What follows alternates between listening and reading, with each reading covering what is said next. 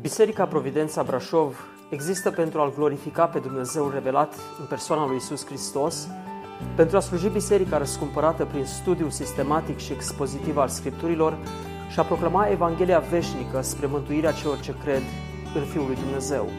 Puteți asculta și alte mesaje sau serii de prelegeri vizitând website-ul nostru w w w punct providența brașov punct r o. Haideți să deschidem Cuvântul lui Dumnezeu la Fapte optsprezece. Ne bucurăm că Dumnezeu ne-a mai dat o zi și că suntem într-un număr atât de frumos. Vom citi de la versetul unu la versetul unsprezece. Faptele Apostolilor, capitolul optsprezece.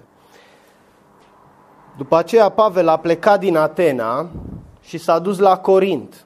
Acolo a găsit pe un iudeu numit Aquila, de neam din Pont, venit de curând din Italia cu nevasta sa, Priscila, deoarece Claudiu poruncise ca toți iudeii să plece din Roma. A venit la ei și fiindcă avea același meșteșug, a rămas la ei și lucrau meseria lor. Și lucrau, meseria lor era facerea corturilor. Pavel vorbea în sinagogă în fiecare zi de sabat și îndupleca pe iudei și pe greci. Dar când au venit Sila și Timotei din Macedonia, Pavel s-a dedat în totul propovăduirii și dovedea iudeilor că Iisus este Hristosul. Fiindcă iudeii se împotriveau și îl batjocoreau, Pavel și-a scuturat hainele și le-a zis: sângele vostru să cadă asupra capului vostru, eu sunt curat, de acum încolo mă voi duce la neamuri. Și după ce a ieșit de acolo, a intrat în casa unui temător de Dumnezeu, numit Iust, a cărui casă era vecină cu sinagoga. Dar Crispus, fruntașul sinagogii, a crezut în Domnul împreună cu toată casa lui și mulți dintre corinteni care auziseră de pa- pe Pavel au crezut și ei și au fost botezați. Noaptea, Domnul a zis lui Pavel într-o vedenie: nu te teme, ci vorbește și nu tăcea, căci eu sunt cu tine și nimeni nu va pune mâna pe tine ca să-ți facă rău. Vorbește, fiindcă am mult norod în această cetate. Aici a rămas un an și șase luni și învăța printre corinteni cuvântul lui Dumnezeu. Până aici cuvântul Domnului. Haideți să venim să ne rugăm, să-i cerem Domnului putere. Tată, e un cuvânt atât de bogat, pentru că Tu ești un Dumnezeu bogat. E un cuvânt atât de luminos, pentru că Tu, Tată, ești atât de glorios, plin de lumină.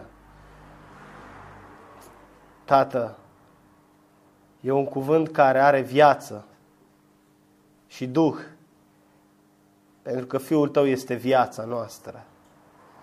De aceea, Dumnezeule, potrivit, potrivit cu bogăția Ta, cu lumina gloriei Tale, lucrează astăzi, Doamne, pentru că Tu ești viața. Lucrează, Doamne, și adu viață în inimile tuturor care nu au viață, care sunt morți în păcatele lor, care au doar o formă de evlavie, care sunt departe de Tine, Doamne.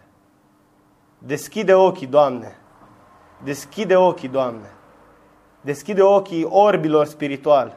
Întărește-ți biserica Ta, Doamne. Poate sunt aici oameni, Doamne, în biserica Ta care șchioapătă, Doamne, care-s descurajați. Mă rog ca acest cuvânt să fie o încurajare și o binecuvântare. Și dăm și mie putere, Doamne, și lucrează din pricina numelui Tău, Doamne. În ciuda mea lucrează, Doamne. Te rog. Și spală-mă în sângele Domnului Iisus să aduc acest mesaj curat din partea Ta. Păzește-mă de erezie, Doamne. Și dăm putere prin Duhul Tău cel Sfânt. În numele Domnului Iisus Hristos Te-am rugat. Amin. Prea iubiții mei, data trecută am văzut cum Evanghelia s-a confruntat cu cele două mari întărituri din Atena. Puterea idolatriei și puterea filozofiei. Asta e capitolul șaptesprezece. Și Sorin a prezentat clar modul în care Pavel a fost călăuzit să predice Evanghelia în Areopag. Pavel le-a făcut de fapt și spunea Sorin trei sinteze ale mesajului Evangheliei. În prima sinteză, Pavel a prezentat revelația generală sau modul cum Dumnezeu s-a descoperit prin creație. Da?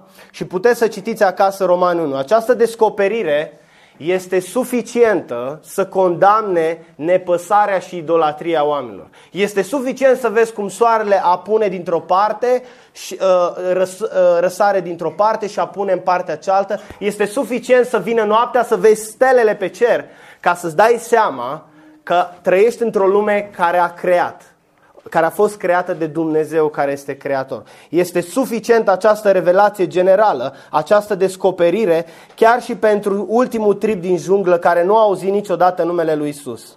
Este suficient să fii condamnat doar când te uiți la soarele acesta. A doua sinteză pe care apostolul Pavel a prezentat-o atenienilor a fost revelația specială sau modul în care Dumnezeu a venit la oameni prin Isus Hristos. Acest Dumnezeu, Fiul al lui Dumnezeu și Dumnezeu, o sută la sută, om, o sută la sută Dumnezeu, a venit, a înviat din morți, a venit să-și dea viața pentru oile sale și a arătat că la cruce moartea nu l-a putut birui și El a biruit moartea și a înviat glorios și acum așa de la dreapta Tatălui și poruncește tuturor oamenilor de pretutindeni să se pocăiască și să creadă Evanghelia. Aceasta este revelația specială prin Iisus Hristos. Și această descoperire, ne spunea și Sorin, este suficientă ca să mântuiască pe orice om care se pocăiește și care vine cu credință la Dumnezeu. Iar a treia sinteză pe care ne-a prezentat-o Sorin a Evangheliei, pe care de fapt Pavel a adus-o înaintea grecilor, înaintea înțelepților, a fost o sinteză escatologică, adică ce înseamnă escatologie? A doua venire a Domnului Iisus Hristos, întoarcerea Domnului Iisus Hristos, care va reveni pe norii cerului cu putere și cu o mare slavă, ca să judece pe de o parte pe cei ce nu s-au pocăit de păcatele lor și nu au crezut în El și în învierea sa și să aducă mântuirea sa finală tuturor oamenilor care au iubit venirea Lui și care au trăit așa cum Dumnezeu dorește, prin Hristos. Da? Biblia nu ne spune că la acest mesaj glorios pe care l-a adus Pavel, toată spuma intelectuală a, a Greciei, în speță filozofii epicurieni și stoici, s-ar fi pocăit. Nu ne spune. Chiar știm sigur că Dumnezeu ne arată în cuvântul Lui, niciun cuvânt nu se întoarce fără rod. Și aici și Damaris, și Dionisie Areopagitul și alții împreună cu ei s-au pocăit. Deci, pe de o parte, cuvântul lui Dumnezeu s-a întors cu rod. Dar ce facem că ceilalți nu s-au pocăit? A adus cuvântul lui Dumnezeu rod în viața epicurienilor, stoicilor, filozofilor, înțelepților acestor uh, vremuri? Da, a adus rod, dar nu spre mântuire, ci spre condamnare. Gândiți-vă ce frumos! Cuvântul lui Dumnezeu are putere. unu. Pentru mântuirea păcătosului și doi. Pentru condamnarea păcătosului care nu se pocăiește de păcatele lui. Da? Deci să nu ne descurajăm, dragii mei, acest episod demonstrează că cele mai bune argumente teologice, și aici vorbesc cu studenții care aleargă toată ziua la tot felul de seminarii, de uh, apărarea credinței, și toate sunt foarte bune. Apologetica este extraordinară. Dar să nu credeți că dacă veți aduce, dacă Ravi Zacharias vine și vorbește cu fiecare student al vostru, toți se vor pocăi. A fost unul mai mare decât Ravi Zacharias și a predicat acolo în Areopag. Pavel, om plin de Duhul lui Dumnezeu. Și nu s-au pocăit. Deci să nu fiți descurajați când cel mai, cei mai inteligenți oameni nu se vor pocăi. Cu toate argumentele voastre bune și biblice. Să nu vă descurajați. Dar să știți că în mijlocul acestor împotriviri, Dumnezeu are oamenii săi care vor veni la credință. Și asta va, vom vedea mai târziu și ne va da o mare, mare binecuvântare. Haideți să intrăm în textul nostru. Cam atâta cu introducerea. Ne uităm în versetul unu, da? După aceea Pavel a plecat din Atena, și am vorbit un pic despre Atena, și s-a dus la Corint. Da? Pavel nu s-a lăsat descurajat și a mers mai departe. A mers mai departe și îl găsim deplasându-se de la Atena la Corint, sunt aproximativ optzeci de kilometri. optzeci de kilometri pe care Pavel i-a parcurs până în Corint. Acum vă rog frumos să vă imaginați starea în care se afla Pavel după mii de kilometri parcurs, atâția ani petrecuți în prigoane, că el n-a făcut numai optzeci de kilometri de la Atena la Corint. Gândiți-vă că în spate au fost zile întregi, ani întregi în care el a fost prigonit, a, a avut parte de suferințe, de încercări de tot felul. Vreau doar să vă aduceți aminte de Antiohia din Pisidia, din capitolul treisprezece. Gândiți-vă după aia la capitolul paisprezece în care Pavel și Barnaba ajung în Iconia și aici după ce predică cuvântul cu putere și se fac multe semne și minuni în, în, prin mâinile lor, noroadele vor să-i ucide cu pietre și trebuie să fugă în Listra și în Derbe. Gândiți-vă că el merge mai departe, predică Evanghelia, în Listra un olog din naștere este vindecat, iar noroadele vor să li se închine ca unor niște zei păgâni. După ce îi opresc, sunt gata să-și mulgă hainele Pavel și cu Barnaba, totul se transformă într-o prigoană. Vin niște iudei din Antiohia și Iconia și totul se transformă într-o prigoană. Pavel este luat, este smuls din mijlocul uh, uh, comunității cu cine era acolo cu Barnaba, Barnaba, este pietruit, este lăsat aproape mort, toți au crezut că a fost omorât, este scos din cetate afară și abandonat. Și când toată lumea și toată suflarea îngerească, și aici când vorbesc de suflarea îngerească mă refer la duhurile răutății, jubilau și spuneau, gata, s-a sfârșit cu Pavel, i-am venit de hac. Pavel vine la viață. Nu știm ce s-a întâmplat, a înviat, nu știm, dar știm sigur că oamenii ăia nu erau la prima pietruire și știau cum arată un om mort. Și Pavel se ridică, se ridică miraculos. Da? Și merge mai departe, zidește spiritual bisericile din zonă, ia parte și la un conciliu în Ierusalim în care apără cauza neamurilor în problema tăierii împrejur. Da? Și gândiți-vă toate aceste lupte, ani de zile strânse, cât de mult l-au afectat pe Pavel, aceste bătălii spirituale. Mai mult, în capitolul șaisprezece din Fapte, Pavel ajunge călăuzit uh, printr-o vedenie spre Macedonia. Iar acolo împreună cu Sila, ce credeți? Că e primit cu flori? Nu, este bătut cu nuiele și aruncat în temniță.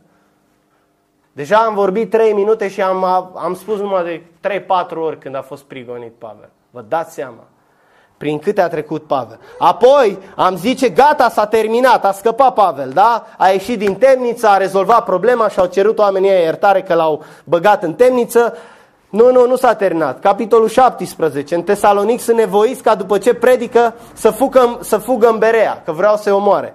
Dar nu apucă să stea prea mult nici aici, că iudeii din Tesalonic îi urmăresc și prigonesc. Ce viață a avut omul ăsta? Deci gândiți-vă când ajunge în Corint, cum arăta Pavel.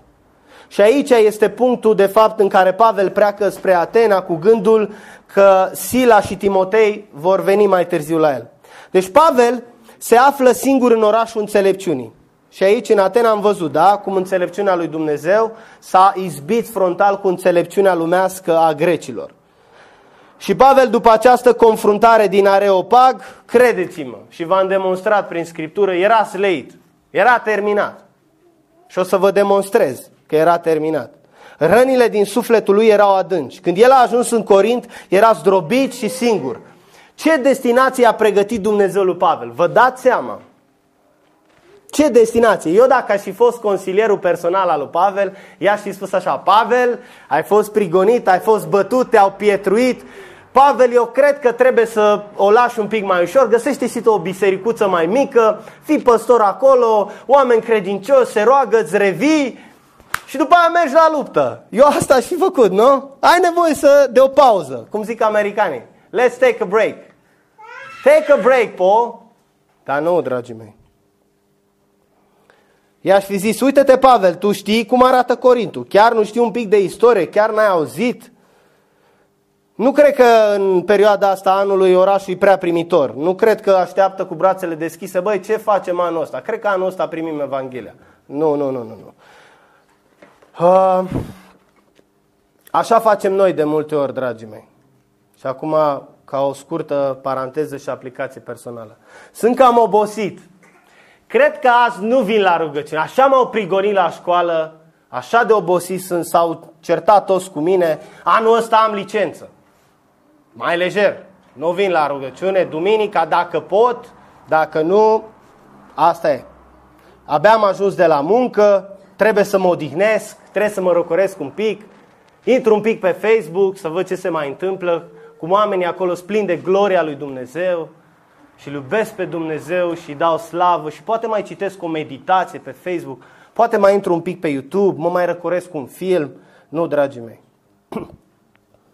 Așa am zice și zicem de multe ori, ajunge atâta luptă spirituală pe ziua de azi. Nu, Pavel nu a fost un astfel de creștin, dragii mei. Și slavă Domnului că n-a avut un consilier personal ca Adi Martin, care ar fi spus să se ducă și el la o biserică mică și să fie păstor. Nu, el avea o viziune a Hristosului care și-a dus crucea până la capăt, dragii mei. Chiar dacă pe drum Hristos a căzut sub povara crucii, el s-a ridicat și s-a dus pe cruce ca să poarte păcatele noastre și a fost zdrobit sub mânia lui Dumnezeu. Ca noi să nu mai fim zdrobiți de mânia lui Dumnezeu, ci sub povara Duhului Sfânt să fim zdrobiți de dragostea Lui. Vă dați seama ce Dumnezeu avem. Asta era Pavel. A zis că își trăiesc, dar nu mai trăiesc eu, ci Hristos trăiește în mine. Ăsta era Pavel, dragii mei. Dar haideți să vedem cum arăta Corintul în acea vreme. Da, spunem că s-a dus la Corint și am fi tentat să trecem un pic mai departe. Dar nu, vreau să vedem cum arăta Corintul în acea vreme. Să vedeți unde l-a trimis Dumnezeu. Corintul, spun uh, istoricii, era casa a numai puțin de douăsprezece temple păgâne.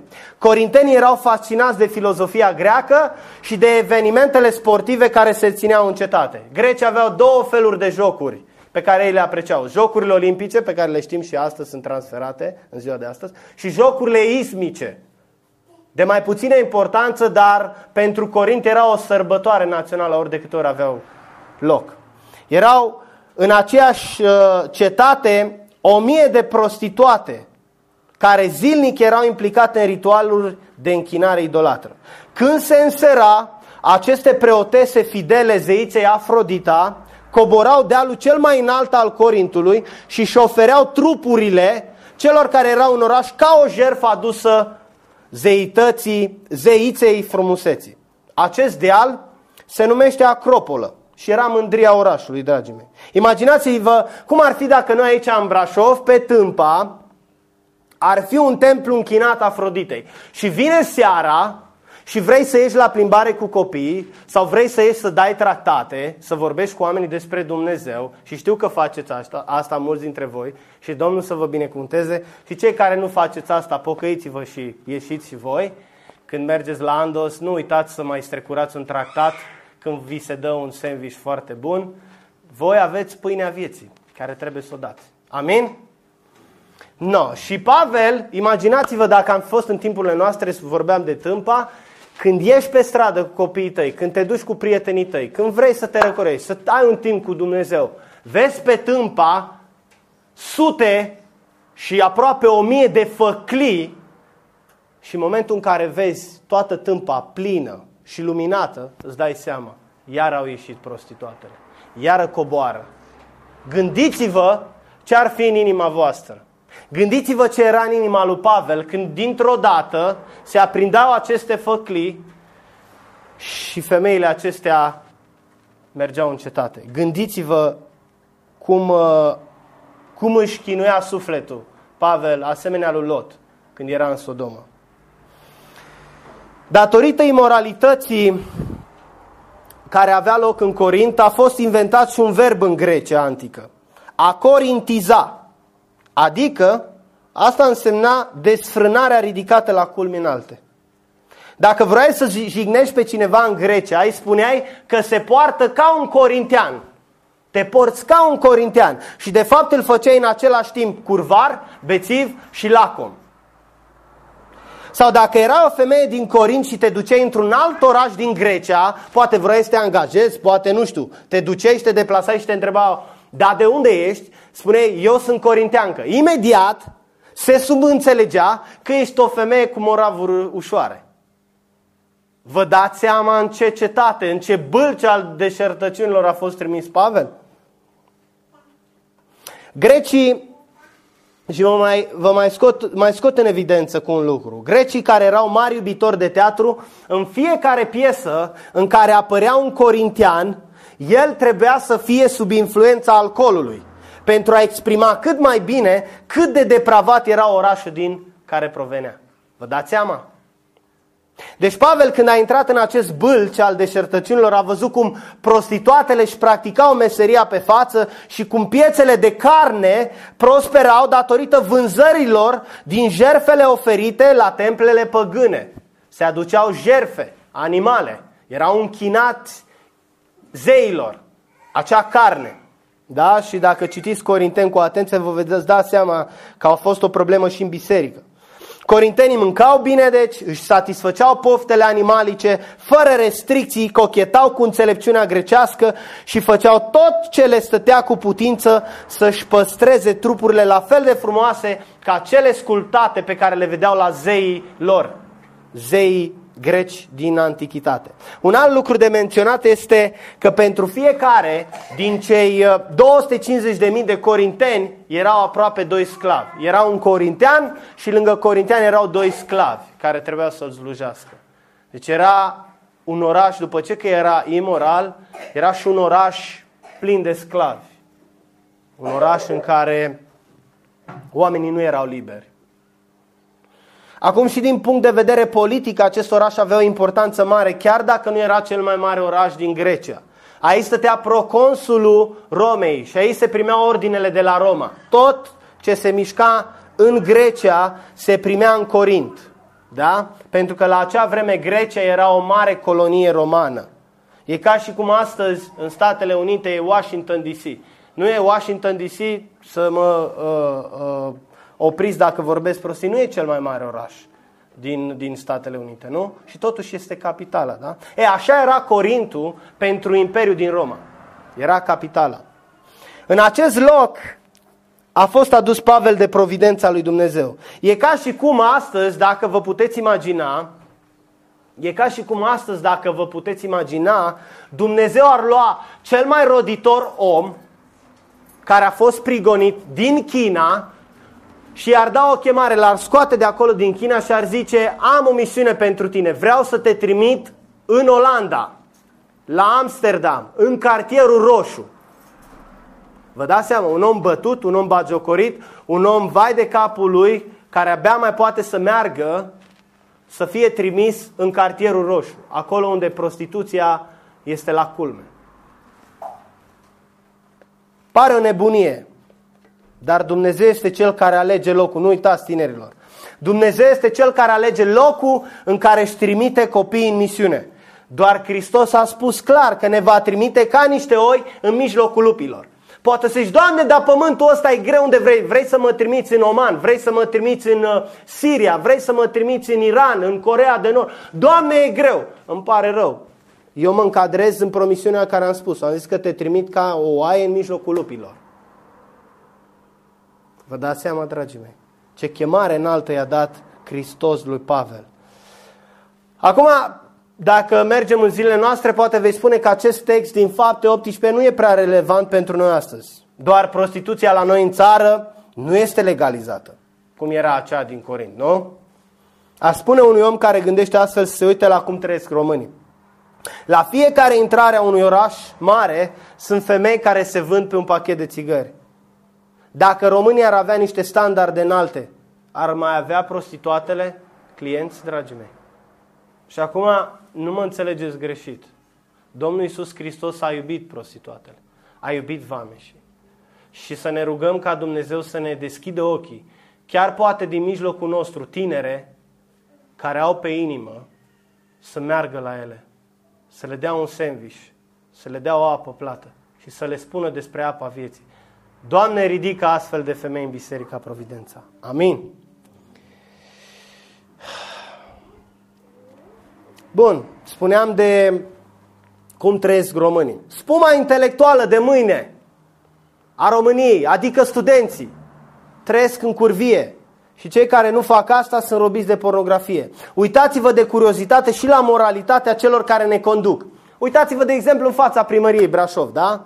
și veți vedea cum pornografia este ridicată la rang de artă chiar de către edilii noștri, cu articole în ziar.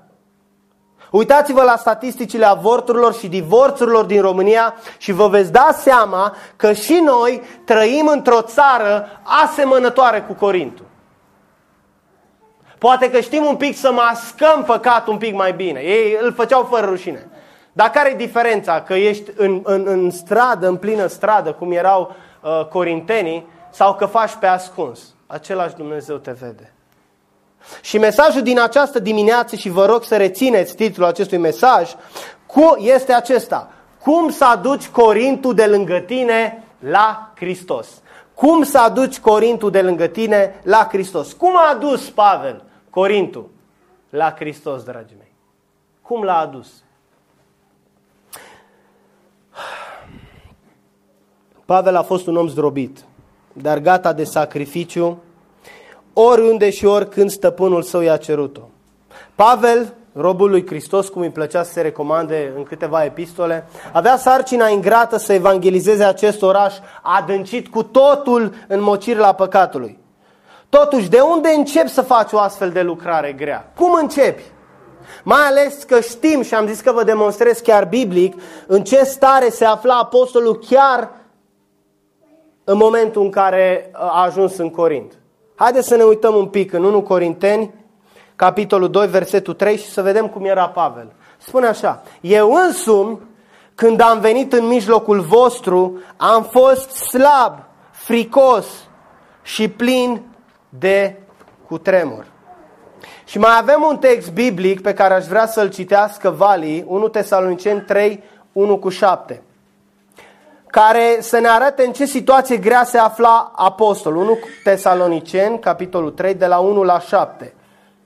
Și gândiți-vă că întâi Tesaloniceni a fost scris exact din Corint. Da? Vali, te rog. Tare. De aceea, fiindcă nu mai putem răbda, am socotit mai bine să fim lăsați singuri în Atena și v-am trimis pe Timotei, fratele nostru și slujitorul lui Dumnezeu în Evanghelia lui Hristos, ca să vă întărească și să vă îmbărbăteze în credința voastră, pentru ca nimeni din voi să nu se clatine în aceste necazuri, că știți singur că la aceasta suntem rânduiți. Și când eram la voi, v-am spus mai dinainte că vom avea să suferim necazuri, ceea ce s-a și întâmplat, cum bine știți. Astfel, în nerăbdarea mea, am trimis să-mi aducă știri despre credința voastră, de teamă ca nu cumva să vă fi ispit ispititorul și osteneala noastră să fi fost degeaba. Dar chiar acum a venit Timotei de la voi la noi și ne-a adus vești bune despre credința și dragostea voastră, că totdeauna păstrați o plăcută aducere aminte despre noi și că doriți să ne vedeți cum dorim și noi să vă vedem pe voi. De aceea, fraților, în toate strâmtorările și necazurile noastre, am fost mângâiați cu privire la voi prin credința voastră. Amin. Mulțumesc, Vali. Deci Pavel era singur în Atena, l-așteaptă pe Timotei și pe Sila, vedem asta în Fapte șaptesprezece cu cincisprezece, că a trimis vorbă. Imediat vine Timotei și ce credeți? Pavel, care spune, mă apasă grija în toată vremea pentru biserici, nu l-a luat nici pe Timotei, nici pe Sila, nu i-a luat în Corint, deși avea o misiune grea. I-a trimis imediat, l-a trimis imediat pe Timotei în Tesalonic și dacă citim un pic și ne uităm în Scriptură, vedem că până la urmă și Sila a ajuns la Filipi împreună cu Timotei. Bun. Deci era într-o situație grea, Pavel, dragii mei. Era într-o situație grea. Acum să citim mai departe textul nostru, versetul doi și trei. Acolo a găsit pe un iudeu numit Aquila, de neam din Pont, venit de curând din Italia cu nevasta sa Priscila, deoarece Claudiu poruncise ca toți iudeii să plece din Roma. A venit la ei și fiindcă avea același meșteșug, a rămas la ei și lucrau meseria lor, era facerea corturilor. Da? Deci îl vedem pe Pavel ajuns singur în Corint, fără niciun sprijin financiar, fără o casă stabilă și fără niciun creștin pe care să-l cunoască. Iubesc Providența, dragii mei, și nu numai Biserica Providența. Providența. O iubesc. Știți de ce? Pentru că Dumnezeu în suveranitatea sa alege să folosească un împărat păgân, ca și Claudiu, care dă o lege nedreaptă, ca Pavel, în cele din urmă, în Corint, să găsească și să aibă doi tovarăși de lucru. Istoricul roman Suetonius vorbește de o astfel de expulzare a evreilor, care s-ar fi răsculat din pricina unui anumit Crestus. Acum oare cine era Crestus? Hristos, nu? Este rezonabil să credem că cei care au dus Evanghelia în Roma au întâlnit opoziția iudeilor, așa cum s-a întâmplat cu Pavel în Asia Mică și Macedonia, și au trebuit expulzați. Vedeți cum toate lucrurile lucrează împreună spre binele celor ce iubesc pe Dumnezeu? Poate s-ar fi gândit Priscila și Aquila, aoleu, trebuie să plecăm, ajungem aici, trebuiau să ajungă într-un oraș în care puteau să-și facă meseria. Corintul, deși era un, un loc murdar, era un loc foarte prosper, dacă era un, un om care făcea corturi, într-adevăr acolo aveai, aveai la corturi de făcut și s-au dus aici. Și ce credeți? Care era probabilitatea ca Pavel să găsească doi creștini maturi și care aveau același meșteșug ca și el? Care era probabilitatea? Providența. Asta era probabilitatea. Providență. Unii comentatori spun că Aquila și Priscila erau și ei lucrători cu piele și făcători de materiale din postav pentru corturi. De altfel, provincia natală a lui Pavel, care era din Cilicia, era renumită pentru materialele din păr de capră care se foloseau pentru facerea corturilor. Această meserie era potrivită pentru un viitor rabin, ca și Pavel, pentru că pe acea vreme era de așteptat ca rabinii iudei să învețe o meserie. Majoritatea rabinilor, țineți minte, nu credeau în luarea banilor pentru învățătura lor. De asemenea, mulți credeau că dacă vor munci din greu, lucrul acesta îi va ajuta să se ferească de păcat. Frumos, nu? În orice caz, Pavel a muncit din greu alături de acești adevărați tovarăși de jug, pe care Luca din acest text ne dă clar de înțeles că erau creștini. Vedem asta din ospitalitatea lor și vedem că faptul, îi, faptul că Pavel îi amintește destul de des în epistolele sale, da? Ca pe niște prieteni adevărați, ca pe niște tovarăși adevărați de, de lucru. Versetul patru. Pavel vorbea în sinagogă în fiecare zi de sabat și îndupleca pe iudei și pe greci. Pavel, deși trebuia să se întrețină singur și muncea din greu în cursul săptămânii, în fiecare zi din sabat vorbea în sinagogă și îndupleca, rețineți, îi îndupleca pe evrei și greci. Ce înseamnă verbul a îndupleca, dragii mei? Ia ziceți, ce înseamnă? A face pe cineva să se supună, să cedeze, să consimtă la ceva, a determina, a convinge pe cineva să facă ceva. Asta înseamnă a îndupleca. Nu e stilul ăla de creștin. Mă, eu i-am spus, eu nu pot să forțez omul. M-am dus, i-am spus că trebuie să se pocăiască. Mi-a zis că nu crede și dacă el a zis că nu crede, eu l-am lăsat în pace că Domnul mi-a spus. Nu care cumva să aruncați mărgăritare înaintea porcilor. Nu, dragii mei. Textul ăla se referă cu totul și cu totul altceva.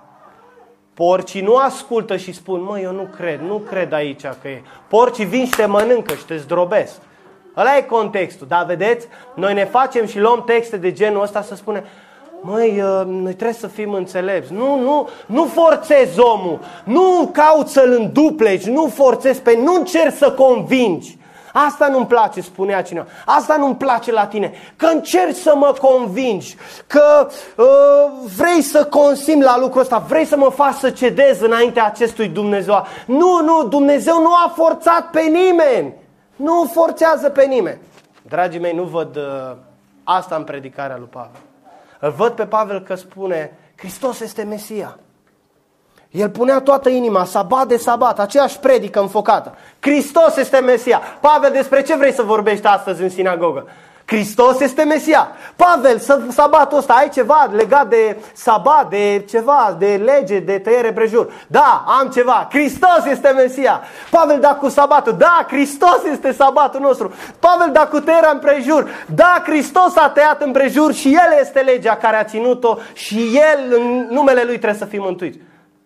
Asta era Pavel, dragii mei. Căuta să înduplece.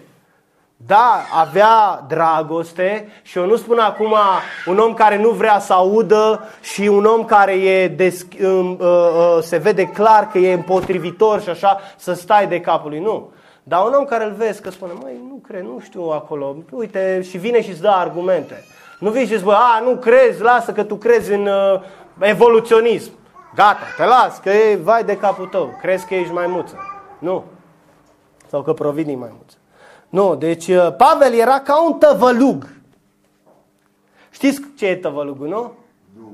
Nu? Haideți să vă spun ce e tăvălugul. Tăvălugul e ace- acele bucăți mai așa, e, e un cilindru de fier foarte puternic, care era folosit înainte pe câmp ca să zdrobească uh, bulgării de pământ. Și luai tăvălugul, intrai pe un, un teren care era plin de bulgări și așa uscat, intrai cu tăvălugul ăla, împingeai puternic și când treceai sfârmai tot bulgării să pregătești terenul pentru semănat. Ăsta e tăvălugul, da? Bun. Deci Pavel era ca un tăvălug care sfârma bulgării mari de pe ogorul pe care Dumnezeu avea să lucreze cu putere. Nu-l oprea nimic din predicat. Nici faptul că nu era susținut financiar de vreo biserică, nici faptul că pământul Corintului era foarte dur și neprimitor pentru Evanghelie. Versetul cinci. Da? Haideți să vedem. Ce s-a întâmplat? Muncea din greu, sabat de sabat, îndupleca. Dar când au venit Sila și Timotei din Macedonia, Pavel s-a dedat în totul propovăduirii și dovedea iudeilor că Iisus este Hristosul. Că Iisus este Hristosul.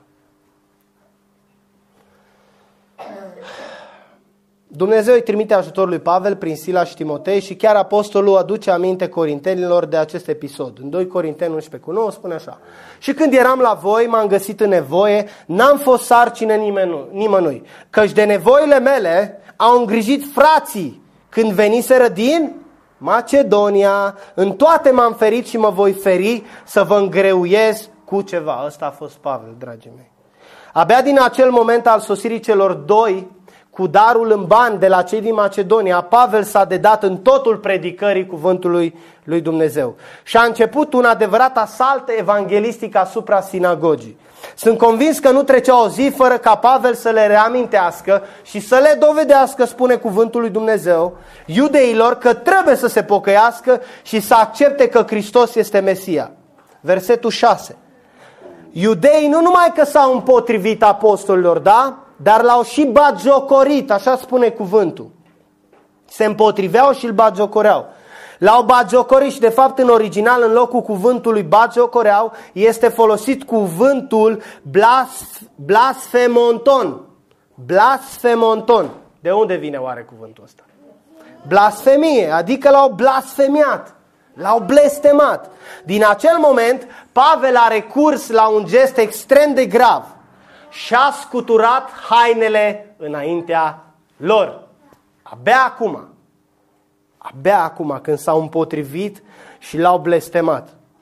Și-a scuturat hainele înaintea lor. Și John MacArthur ilustrează, un teolog și un predicator al Evangheliei, ilustrează foarte frumos acest episod. El spune că de fapt evreii aveau o vorbă: scutură-ți și praful de pe sandale. Asta era vorba evreilor. Ce înseamnă asta?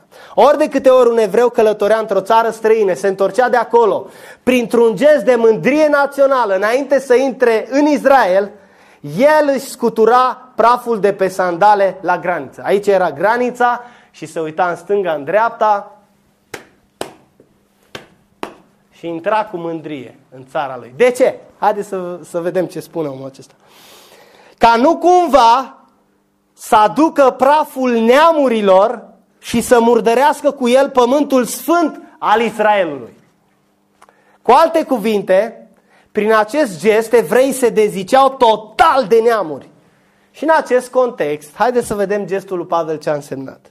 Pavel le spune următorul lucru: așa cum voi nu vreți praful neamurilor pe sandalele voastre, așa nici eu nu mai vreau praful evresc pe hainele mele.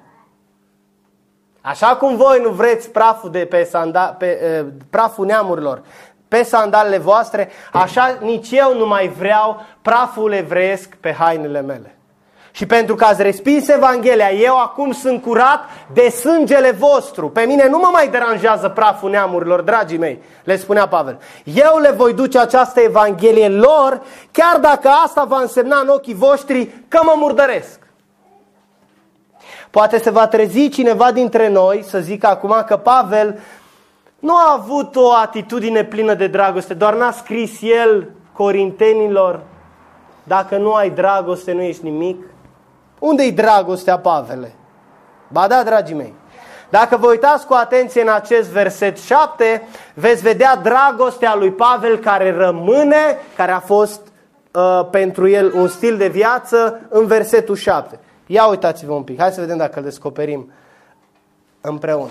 Și după ce a ieșit de acolo, a intrat în casa unui, temător, unui om temător de Dumnezeu numit Iust, a cărui casă era vecină cu sinagoga. Ați, ați înțeles un pic? Pavel practic vine și le spune: scutur praful, nu vreau să mai am de-a face cu voi, dar mă mut și plec. Dar nu în partea cealaltă a Corintului. Lângă voi mă duc. Așa de tare nu mai vreau să auziți Evanghelia, că mă duc lângă voi, mi-au o casă lângă voi. Cu alte cuvinte, inima lui Pavel era frântă. Și zice, în ciuda acestui gest, în ciuda durității pe care am alătat-o, biblice până la urmă, eu vă iubesc. Și Pavel mai târziu vine și spune în Romani: aproape că doresc eu însumi să fiu anatema, blestemat și despărțit de Hristos, ca ei din neamul meu să creadă. Se duce și își ia o gazdă la cinci metri de sinagogă. Vă dați seama, dragii mei, ce dragoste! Ce dragoste! Versetul opt, șapte și opt, dar îl legăm. Crisp, dar Crisp, fruntașul sinagogii, a crezut în Domnul împreună cu toată casa lui și mulți dintre corinteni care auziseră pe Pavel au crezut și ei și au fost botezați. Aici comentatorii, folosindu-se de câteva texte biblice, au spus că Iust, din versetul șapte, gazda lui Pavel, era cetățean roman și că el mai avea și prenumele Gaiu, care este același corintean din Roman șaisprezece cu douăzeci și trei și unu Corinteni unu cu paisprezece, care Pavel spune e gazda mea, care a fost în Corint. Crisp, fruntașul sinagogii, se pocăiește împreună cu toată casa lui și este botezat împreună cu mulți corinteni. Dați-vă seama, în momentul ăsta, fruntașul sinagogii, cu toată casa lui, împreună cu mulți corinteni, se pocăiesc. Câtă furie a generat au generat aceste convertiri în comunitatea evrească din Corint. Și versetul nouă și zece. Gândiți-vă, Pavel era, era zdrobit. Cred că era zdrobit. În ciuda, în ciuda lucrurilor și izbândelor până la urmă pe care le-a avut. Dar au fost oameni care s-au pocăit. Pavel era zdrobit. Uitați-vă la versetul nouă și zece. Dumnezeu îi apare în vedenie. Într-o vedenie și spune: nu te teme, ci vorbește și nu tăcea, căci eu sunt cu tine și nimeni nu va pune mâna pe tine ca să-ți facă rău. Vorbește, fiindcă am mult norod în această cetate. Domnul Iisus Hristos îi apare într-o vedenie și îi spune numai puțin de șapte încurajări. Să le numerăm împreună, da? Hai să vedem. Prima, nu te teme. Doi, vorbește. Trei, să nu taci. Patru, eu sunt cu tine. Cinci, nimeni nu va pune mâna pe tine să-ți facă rău. Șase, vorbește. Și șapte, am mult norod în această cetate. Extraordinar. Credeți că Dumnezeu i-a apărut printr-o vedenie degeaba? I-a, i-a apărut degeaba? Sunt convins că Pavel, care era un prinț al războiului spiritual, a plâns mult, a vărsat multe lacrimi pentru evrei neconvertiți și pentru dezmățul care îl vedea zilnic pe străzile Corintului. Îl văd și pe Pavel cum se frământa întrebându-se: Doamne, să mai stau aici? S-au întors o mână de oameni la tine, Crisp, Gaiu și alți corinteni. Doamne, sunt atât de cruzi în credință, atât de plăpânzi în credință. În plus, cum pot eu, Pavel, apostolul neamurilor, să le las sarcina evangelizării acestui bâlci al deșertăciunilor? În... Cum să las evangelizarea în mâinile unor prunci în Hristos? El avea o mie de întrebări, dragii mei, sunt convins. Dar Dumnezeu i-a dat un singur, un singur răspuns. Hristos. Hristos. Noaptea Hristos a venit la el, așa cum Mântuitorul nostru vine adesea în întunericul depresiilor noastre. Vine și ne spune: nu te teme. A zis oare Dumnezeu slujitorilor săi de-a lungul timpului: nu te teme? dacă nu se găsea teamă în ei? Și vă dau câteva exemple extraordinare. Același glas a fost auzit de Avram. Avrame, nu te teme, eu sunt scutul tău și răsplata ta cea foarte mare. Iacov, eu sunt Dumnezeu, Dumnezeul tatălui tău, nu te teme să te cobori în Egipt, căci acolo te voi face să ajungi un neam mare. Moise, nu te teme de el, căci îl dau în mâinile tale pe el și tot poporul lui și toată țara lui. Iosua, nu te teme de ei, căci Domnul Dumnezeul vostru va lupta El însuși pe, pentru voi. Gedeon, fii pe pace, nu te teme, căci nu vei muri. Israel, nu te teme, căci eu sunt cu tine, nu te uita cu îngrijorare, căci eu sunt Dumnezeul tău, eu te întăresc, tot eu îți vin în ajutor, eu te sprijin cu dreapta mea biruitoare. Israel, nu te teme de nimic, căci eu te izbăvesc, te chem pe nume, ești al meu. Ezechiel, nu te teme de nimic și nu te speria de ei, că sunt o casă de îndărătnici. Daniel, nu te teme de nimic, om prea iubit, pace ție, fi tare și cu inimă. Simone, nu te teme, de acum încolo vei fi pescar de oameni. Iair, nu te teme, crede numai, fii ca Sionului, nu te teme, iată că împăratul tău vine călare pe mânzul unei măgărițe. Biserica mea, nu te teme, turmă mică, pentru că Tatăl vostru vă dă cu plăcere împărăția. Ioane, nu te teme, eu sunt cel dintâi și cel de pe urmă, cel viu, am fost mort și iată că sunt viu în vecii vecilor, eu țin cheile morții și ale locuinței morților. Smirna, nu te teme, nici de cum de ce ai să suferi, iată că diavolul are să arunce în temniță pe unii din voi ca să vă încerce și veți avea un necaz de zece zile, fii credincios până la moarte și îți voi da cu una vieții. Același Dumnezeu, Iisus Hristos, i-a vorbit și lui Pavel, cel care a stat pe cruce în locul tău și în locul meu și îți spune, nu te teme, nu te teme, nu te teme că păcatul tău nu e prea mare și prea greu ca eu să te mântuiesc. Eu am murit pentru tine la cruce, mi-am dat viața pentru un mizerabil, pentru un om care a mințit, pentru un om care a curvit, pentru un om care a stat departe, care poate n-are casă, care poate are tot ce-i trebuie, dar nu-L are pe Hristos. Pentru voi a murit, spune Hristos. Când Hristos era pe cruce, toate păcatele noastre erau asupra Lui și Tatăl a zdrobit. Și, și Dumnezeu, Iisus Hristos, s-a uitat și i-a spus Tatălui, Tată, iartă-i că nu știu ce fac. Și te-a iertat. Și te va ierta dacă te pocăiești și crezi în Hristos, că El este viu în veci de veci. Și că va veni o zi în care dacă îți pleci genunchi încă de pe acum, în adorare, în sac și în cenușă, pocăindu-te, vei auzi, nu te teme. Intră în bucuria stăpânului tău. Ești iubit prin Hristos. Vino la Hristos, așa cum ești. Vino la Hristos.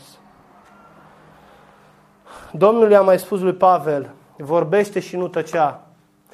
Dacă Evanghelia Dacă vestesc Evanghelia, spune Pavel în Corinteni nouă, nu este pentru mine o pricină de laude, căci trebuie să o vestesc. Și vai de mine dacă nu o vestesc, dacă nu vestesc Evanghelia. După ce zice Hristos, vorbește și nu tăcea, spui ca Pavel, vai de mine dacă nu predic. De ce să predice? De ce să nu tacă Pavel? Pentru că eu sunt cu tine, spune Dumnezeu. Pavele, chiar dacă tu nu mă vezi cu ochii aceștia de carne, să fii convins că în Corint eu sunt cu tine. Doar am promis copiilor mei, a spus. Eu sunt cu voi în toate zilele până la sfârșitul veacului. Chiar dacă voi creștinii, spune Dumnezeu, nu vă dați seama că sunt cu voi mereu. Dușmanii voștri, duhurile răutății și cea mai hidoasă creatură a iadului, văd și știu că eu sunt cu voi, că merg înaintea voastră. El e cu noi, dragii mei. I-a spus lui Pavel și ne spune și nouă. O altă promisiune pe care Domnul o face lui Pavel este aceasta. Nimeni nu va pune mâna pe tine ca să-ți facă rău. De ce? Pavele, nu uita, oile mele ascultă glasul meu, eu le cunosc și ele vin după mine. Eu le dau viața veșnică, în veac nu vor pieri și nimeni nu le va smulge din mâna mea. Domnul i-a spus lui Pavel că e în mâna lui suverană și că nimeni nu se poate atinge de el decât dacă Tatăl îngăduie asta. Și până la urmă, dragii mei, care ne e frică de prigoană și se poate întâmpla la un moment dat, de ce ne-ar păsa nouă de lupii și de colții lor care vin? Doar suntem în mâna Tatălui, nu?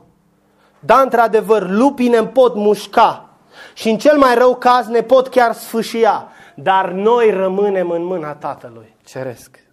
Dacă El, Dumnezeu, alege să mă trimită acasă mai repede folosind un lup, ce-mi pasă mie?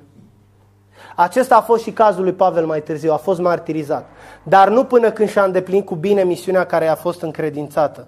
De ce trebuia Pavel să îndure toate aceste lucruri? De ce trebuia să nu se teamă și să predice? Pentru că Domnul i-a promis că are mult norod în această cetate. Dumnezeu avea în planul său suveran un anumit număr de oameni. Acum un frate arminian se poate ridica să mă întrebe: frate Adi, ce vrei să insinuezi? Că textul acesta vorbește despre predestinare? La care eu îi voi răspunde: nu, fratele meu, stai liniștit. Textul acesta vorbește doar de acei oameni care au fost aleși înainte de întemeierea lumii și care au fost rânduiți mai dinainte să fie înfiați prin Iisus Hristos după plăcerea voii sale. Despre asta vorbește textul. Da, Dumnezeu este suveran și se îndură de cine îi place, dar oamenii rămân responsabili să se pocăiască, la fel cum și tu astăzi ești responsabil să te pocăiești, pentru că dacă nu, sângele tău va cădea asupra capului tău în ziua judecății. Și eu astăzi, Adi Martin, vreau să vă spun că sunt curat de sângele tuturor, ca și Pavel. Ați auzit Evanghelia. Versetul unsprezece. Și ne apropiem de, apropiem de încheiere. Aici a rămas un an și șase luni și învăța printre corinteni cuvântul lui Dumnezeu. Atunci când Dumnezeu te vrea într-un loc, vei rămâne acolo până când îți vei duce misiunea până la capăt. Pavel a rămas acolo optsprezece luni și învăța pe corinteni cuvântul lui Dumnezeu. Ce altceva ar fi putut să dea Pavel unui oraș depravat ca și Corintul decât Evanghelia? Cuvintele vieții veșnice. Și acum haideți rapid de tot să vedem aplicațiile practice până la urmă, în lumina a ceea ce am auzit astăzi. Cum adică, cum, cum aduci Corintul de lângă tine la Hristos? Haideți să vedem. Primul lucru, caută tovarăși de jug. Pavel a căutat tovarăși de jug. I-a găsit pe Aquila și Priscila. Oameni încercați, oameni stabili, oameni obișnuiți cu greutatea jugului lui Hristos, oameni su- supuși care vor să crească și care vor să slujească fără cârtire lângă tine. Caută astfel de oameni. Caută, dacă vrei să începi o lucrare undeva, oameni care îl iubesc pe Dumnezeu cum l-au iubit Priscila și Aquila. O biserică sănătoasă, oameni care îl iubesc pe Dumnezeu. Primul lucru, caută tovarăși de jug. Numărul doi, caută să nu mănânci pâinea nimănui. Pavel s-a dus să lucreze, n-a stat să aștepte nu știu ce mari resurse, a pus mâna și a muncit. Caută tu în primul rând, înainte să intri în vreo societate misionară, să fii un om muncitor, să ai un serviciu, să ții de el. Și dacă Dumnezeu va considera că ești mai util în lucrare full-time, Dumnezeu te va trimite acolo, da? trei. Caută să predice Evanghelia oriunde și oricând. Pavel predica de sabat, predica oriunde, predica, spune cuvântul lui Dumnezeu, și în piață, când se întâlnea cu oameni, oriunde și oricând. Pavel căuta să predice Evanghelia lui Hristos. Așa poți să aduci Corintul de lângă tine la Hristos. patru. Caută să nu te descurajeze împotrivirile și batjocurile. Când vei fi lovit, când vei fi uh, uh, acuzat pe nedrept, când uh, tinerii vor spune la școală că de ce nu copiezi, de ce îți păstrezi virginitatea, caută să nu te lași, caută să nu te descurajezi și să mergi înainte cum a mers Pavel. Dumnezeu va fi cu tine. Caută, numărul cinci, caută să faci ucenici, botezându-i sau aducându-i într-o biserică ca să fie botezați și să fie învățați să păzească tot ce ți-a poruncit Dumnezeu. Asta a făcut Pavel. A căutat să facă ucenici, a căutat tovarăși de jug, a căutat să muncească, a căutat să predice Evanghelia, a căutat să nu se descurajeze și a căutat să facă ucenici în numele Tatălui, al Fiului și al Duhului Sfânt. Numărul șase, caută fața lui Dumnezeu.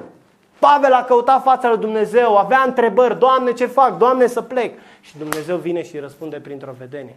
Dumnezeu poate nu o să folosească o vedenie, poate o să folosească doar cuvântul, poate să folosească o predică, poate să folosească un frate, poate să vină printr-un vis, printr-o vedenie într-adevăr, dar Dumnezeu, când cauți fața Lui, El va veni. Căutați fața lui Dumnezeu, căutați rugăciunea, dragii mei. Și Corintul, de lângă noi, va veni la Hristos. Numărul șapte și ultimul lucru. Caută să fii consecvent chemării pe care ai primit-o. Dumnezeu ți-a dat o lucrare. Caută să fii consecvent. Pavel a rămas un an și șase luni și a învățat printre corinteni cuvântul lui Dumnezeu. Fii consecvent. Dumnezeu ți-a dat o lucrare.